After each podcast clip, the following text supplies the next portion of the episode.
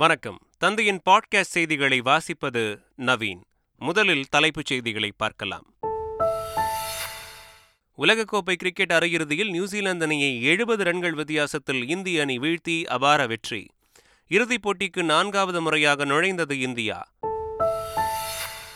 ஒருநாள் கிரிக்கெட் போட்டிகளில் ஐம்பது சதங்கள் விளாசி சச்சின் டெண்டுல்கரின் சாதனையை முறியடித்தார் விராட் கோலி. ஒரு உலகக்கோப்பை தொடரில் அதிக ரன்கள் எடுத்த வீரர் என்ற புதிய சாதனையும் படைத்தார். அரையிறுதிப் போட்டியில் நியூசிலாந்து அணியின் பேட்ஸ்மேன்களை ஆட்டம் காண செய்த முகமது ஷமி ஏழு விக்கெட்டுகளை வீழ்த்தி ஆட்டநாயகன் விருதையும் வென்று அசத்தல். அனைவரின் தனிச்சிறப்பான ஆட்டத்தால் இந்தியா மகத்தான வெற்றி பெற்றதாக பிரதமர் மோடி புகழாரம். முகமது ஷமியை எதிர்வரும் தலைமுறையும் போற்றி புகழும் எனவும் வாழ்த்து. பத்து பதினொன்று பன்னிரெண்டாம் வகுப்பு பொதுத் தேர்வுக்கான அட்டவணையை இன்று வெளியிடுகிறார் அமைச்சர் அன்பில் மகேஷ் பொய்யாமொழி. காலை ஒன்பது முப்பது மணிக்கு தேர்வு அட்டவணை வெளியாகிறது. தொடர் கனமழை காரணமாக மயிலாடுதுறை மாவட்டத்தில் நீரில் மூழ்கிய பத்தாயிரம் ஏக்கர் சம்பா பயிர்கள். பருவமழையை நம்பி பயிரிட்ட விவசாயிகள் வேதனை. மழை வெள்ளத்தால் பாதிக்கப்பட்ட பயிர்களை காக்கும் வழிமுறைகளை வீடியோவாக வெளியிட்ட வேளாண் துறை. உடனடியாக நீரை வடிகட்ட தேவையான நடவடிக்கைகளை மேற்கொள்ள அறிவுறுத்தல். மழைக்கால விடுமுறை அளிப்பதில் ஏழு வகையான விதிமுறைகளை பின்பற்ற பள்ளிக்கல்வித்துறை உத்தரவு. அதிக கனமழை பெய்தால் மட்டுமே பள்ளிகளுக்கு விடுமுறை அறிவிக்க வேண்டும் எனவும் அறிவுறுத்தல். மறைந்த சுதந்திர போராட்ட வீரர் சங்கரையாவுக்கு சென்னை பெசன் நகரில் இன்று காலை பதினோரு மணிக்கு இறுதிச் சடங்கு. இறுதிச் சடங்கில் சீதாராம் யெச்சூரி, கேரள அமைச்சர்கள் உள்ளிட்டோர் பங்கேற்க உள்ளதாக அறிவிப்பு. இனி விரிவான செய்திகள். வங்கக்கடலில் நிலை கொண்டிருந்த ஆழ்ந்த காற்றழுத்த தாழ்வு பகுதி மேற்கு வடமேற்கு திசையில் நகர்ந்து காற்றழுத்த தாழ்வு மண்டலமாக வலுப்பெற்றுள்ளது. இது ஆழ்ந்த காற்றழுத்த தாழ்வு மண்டலமாக இன்று வலுப்பெறக்கூடும் என்று எதிர்பார்க்கப்படுகிறது. பின்னர் வடக்கு வடகிழக்கு திசையில் நகர்ந்து பதினேழாம் தேதி காலை வடமேற்கு வங்கக்கடலில் ஒடிசா கடற்கரை பகுதியில் நிலவக்கூடும் என்று எதிர்பார்க்கப்படுகிறது.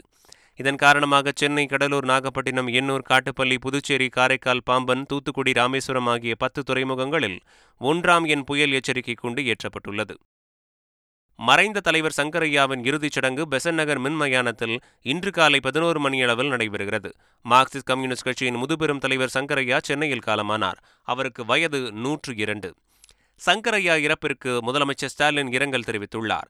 அவரது மார்க்சிஸ்ட் கம்யூனிஸ்ட் கட்சி தோழர்களுக்கும் தமிழ்நாட்டுக்கும் எப்போதும் ஈடு செய்ய முடியாத இழப்பாகும் என்றும் தமது இரங்கல் அறிக்கையில் அவர் குறிப்பிட்டுள்ளார்.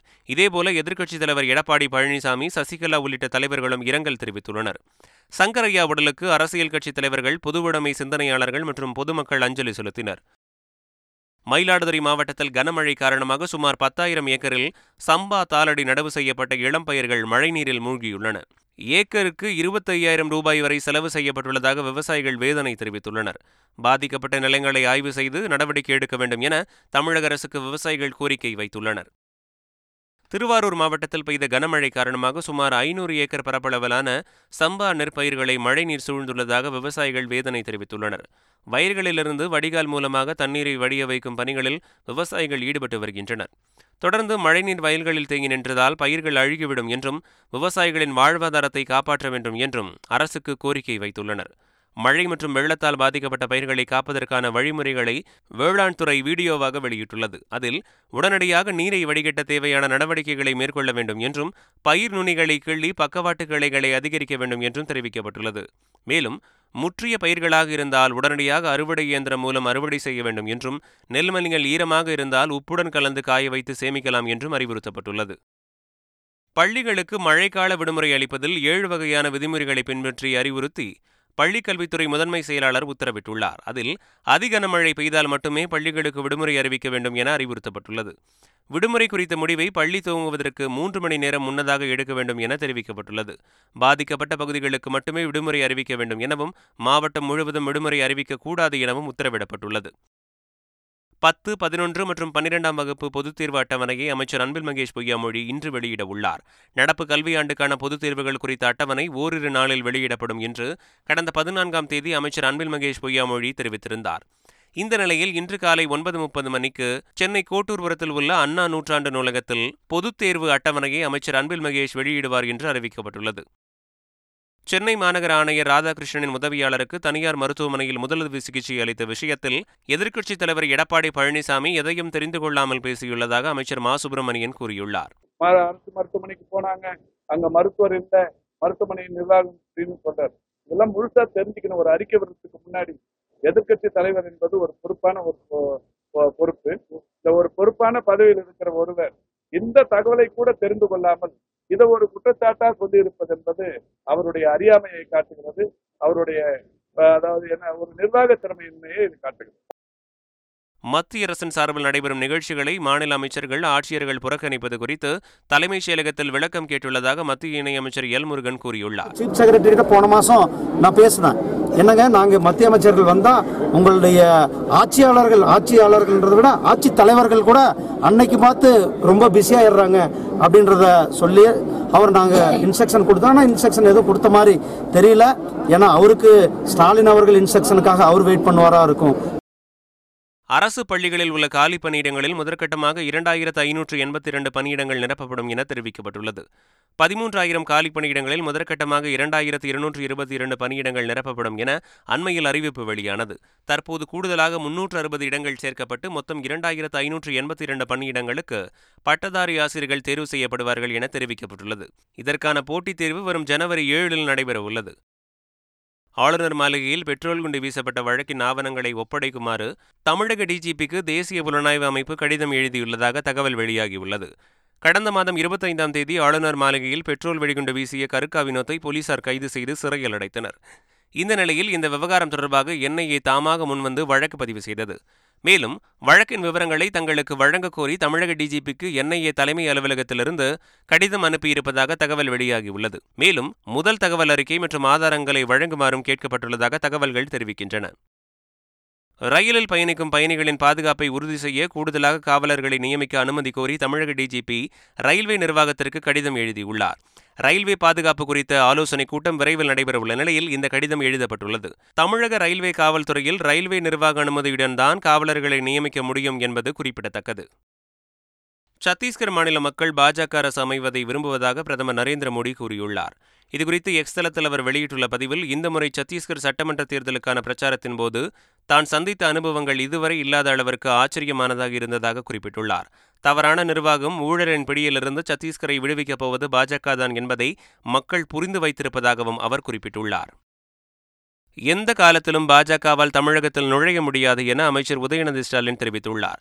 திமுக இளைஞரணி மாநாட்டை ஒட்டி கன்னியாகுமரியிலிருந்து தமிழகம் முழுவதும் வலம் வரும் பிரம்மாண்ட இருசக்கர வாகன பிரச்சார பேரணி தொடங்கப்பட்டது. அதனை தொடங்கி வைத்த அமைச்சர் உதயநிதி ஸ்டாலின் சிறிது தூரம் இருசக்கர வாகனத்தை ஓட்டினார். பின்னர் தொண்டர்கள் மத்தியில் பேசிய அமைச்சர் உதயநிதி ஸ்டாலின் எந்த காலத்திலும் பாஜகவால் தமிழகத்தில் நுழைய முடியாது என தெரிவித்தார்.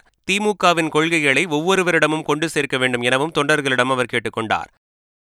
சபரிமலை ஐயப்பன் கோவிலில் மண்டல கால பூஜைக்காக நடை இன்று திறக்கப்பட உள்ள நிலையில் பாதுகாப்பு ஏற்பாடுகள் தயாராக இருப்பதாக கேரள டிஜிபி தெரிவித்துள்ளார். சபரிமலை ஐயப்பன் கோவிலில் நடப்பு ஆண்டிற்கான மண்டல பூஜை நாளை முதல் தொடங்க உள்ளது. இதற்காக கோவில் நடை இன்று மாலை ஐந்து மணிக்கு திறக்கப்படுகிறது. இந்நிலையில் பாதுகாப்பு ஏற்பாடுகள் குறித்து டிஜிபி ஷேக் தர்வேஷ் சாஹிப் தலைமையில் ஆலோசனைக் கூட்டம் நடைபெற்றது.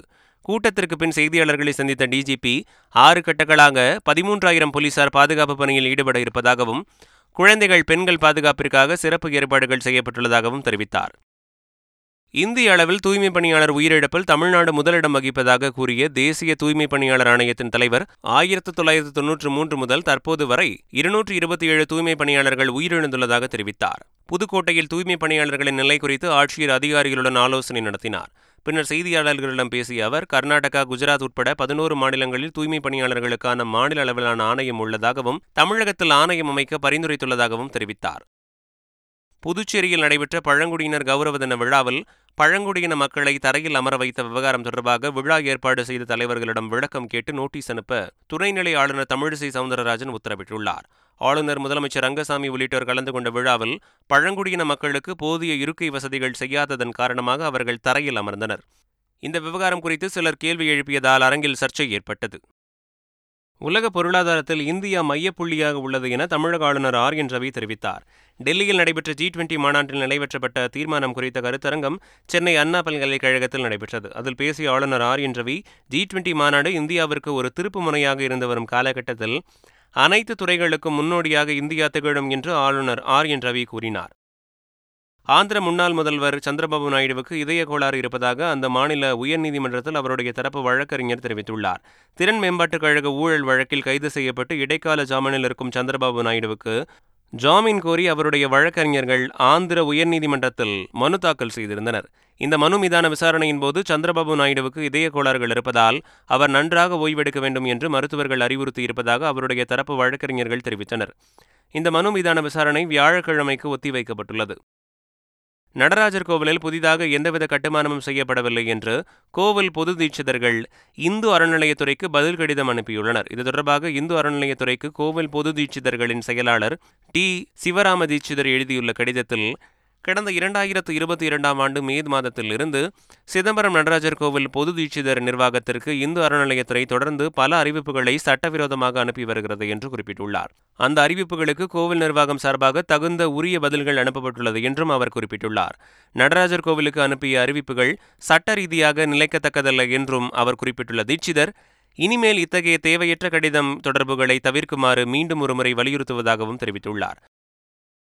உலகக்கோப்பை கிரிக்கெட் தொடரின் அரையிறுதி ஆட்டத்தில் நியூசிலாந்தை எழுபது ரன்கள் வித்தியாசத்தில் வீழ்த்தி இறுதிப் போட்டிக்குள் இந்தியா கால் பதித்துள்ளது.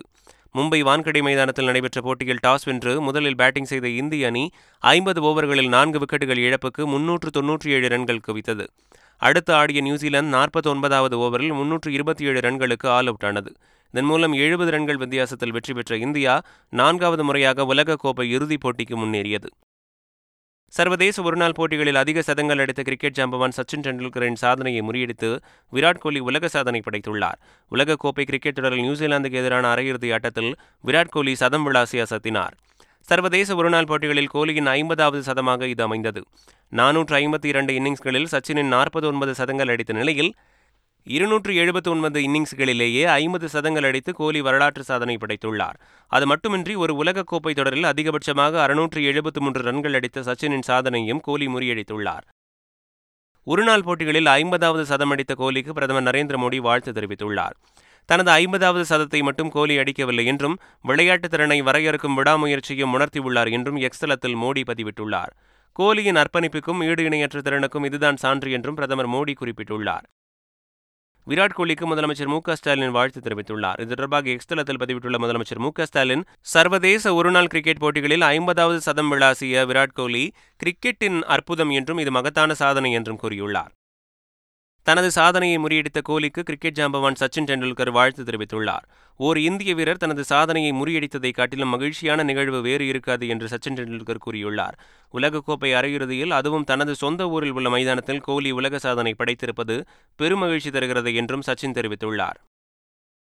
ஐம்பது ஓவர் உலகக்கோப்பை போட்டிகளில் அதிக சிக்ஸர்கள் அடித்த வீரர் என இந்திய அணியின் கேப்டன் ரோஹித் சர்மா புதிய சாதனை படைத்துள்ளார். நியூசிலாந்துக்கு எதிரான அரையிறுதிப் போட்டியில் சிக்ஸர்களை பறக்கவிட்ட ரோஹித் சர்மா கிறிஸ் கெயிலின் நாற்பத்தி ஒன்பது சிக்ஸர்கள் சாதனையை முறியடித்து அசத்தினார். உலகக்கோப்பை கிரிக்கெட் தொடரின் இரண்டாவது அரையிறுதி ஆட்டத்தில் ஆஸ்திரேலியா தென்னாப்பிரிக்க அணிகள் இன்று பல பரீட்சை நடத்த உள்ளன. கொல்கத்தா ஈடன் கார்டன் மைதானத்தில் மதியம் இரண்டு மணிக்கு இந்த போட்டி துவங்குகிறது. மீண்டும் தலைப்புச் செய்திகள். உலகக்கோப்பை கிரிக்கெட் அரையிறுதியில் நியூசிலாந்து அணியை எழுபது ரன்கள் வித்தியாசத்தில் இந்திய அணி வீழ்த்தி அபார வெற்றி. இறுதிப் போட்டிக்கு நான்காவது முறையாக நுழைந்தது இந்தியா. ஒருநாள் கிரிக்கெட் போட்டிகளில் ஐம்பது சதங்கள் விளாசி சச்சின் டெண்டுல்கரின் சாதனையை முறியடித்தார் விராட் கோலி. ஒரு உலகக்கோப்பை தொடரில் அதிக ரன்கள் எடுத்த வீரர் என்ற புதிய சாதனையும் படைத்தார். அரையிறுதிப் போட்டியில் நியூசிலாந்து அணியின் பேட்ஸ்மேன்களை ஆட்டம் காண செய்த முகமது ஷமி. ஏழு விக்கெட்டுகளை வீழ்த்தி ஆட்டநாயகன் விருதையும் வென்று அசத்தல். அனைவரின் தனிச்சிறப்பான ஆட்டத்தால் இந்தியா மகத்தான வெற்றி பெற்றதாக பிரதமர் மோடி புகழாரம். முகமது ஷமியை எதிர்வரும் தலைமுறையும் போற்றி புகழும் எனவும் வாழ்த்து. பத்து பதினொன்று பன்னிரெண்டாம் வகுப்பு பொதுத் தேர்வுக்கான அட்டவணையை இன்று வெளியிடுகிறார் அமைச்சர் அன்பில் மகேஷ் பொய்யாமொழி. காலை ஒன்பது முப்பது மணிக்கு தேர்வு அட்டவணை வெளியாகிறது. தொடர் கனமழை காரணமாக மயிலாடுதுறை மாவட்டத்தில் நீரில் மூழ்கிய பத்தாயிரம் ஏக்கர் சம்பா பயிர்கள். பருவமழையை நம்பி பயிரிட்ட விவசாயிகள் வேதனை. மழை வெள்ளத்தால் பாதிக்கப்பட்ட பயிர்களை காக்கும் வழிமுறைகளை வீடியோவாக வெளியிட்ட வேளாண் துறை. உடனடியாக நீரை வடிகட்ட தேவையான நடவடிக்கைகளை மேற்கொள்ள அறிவுறுத்தல். மழைக்கால விடுமுறை அளிப்பதில் ஏழு வகையான விதிமுறைகளை பின்பற்ற பள்ளிக்கல்வித்துறை உத்தரவு. அதி கனமழை பெய்தால் மட்டுமே பள்ளிகளுக்கு விடுமுறை அறிவிக்க வேண்டும் எனவும் அறிவுறுத்தல். மறைந்த சுதந்திர போராட்ட வீரர் சங்கரையாவுக்கு சென்னை பெசன்ட் நகரில் இன்று காலை பதினோரு மணிக்கு இறுதிச் சடங்கு. இறுதிச் சடங்கில் சீதாராம் யெச்சூரி, கேரள அமைச்சர்கள் உள்ளிட்டோர் பங்கேற்க உள்ளதாக அறிவிப்பு. இத்துடன் செய்திகள் நிறைவடைகின்றன. வணக்கம்.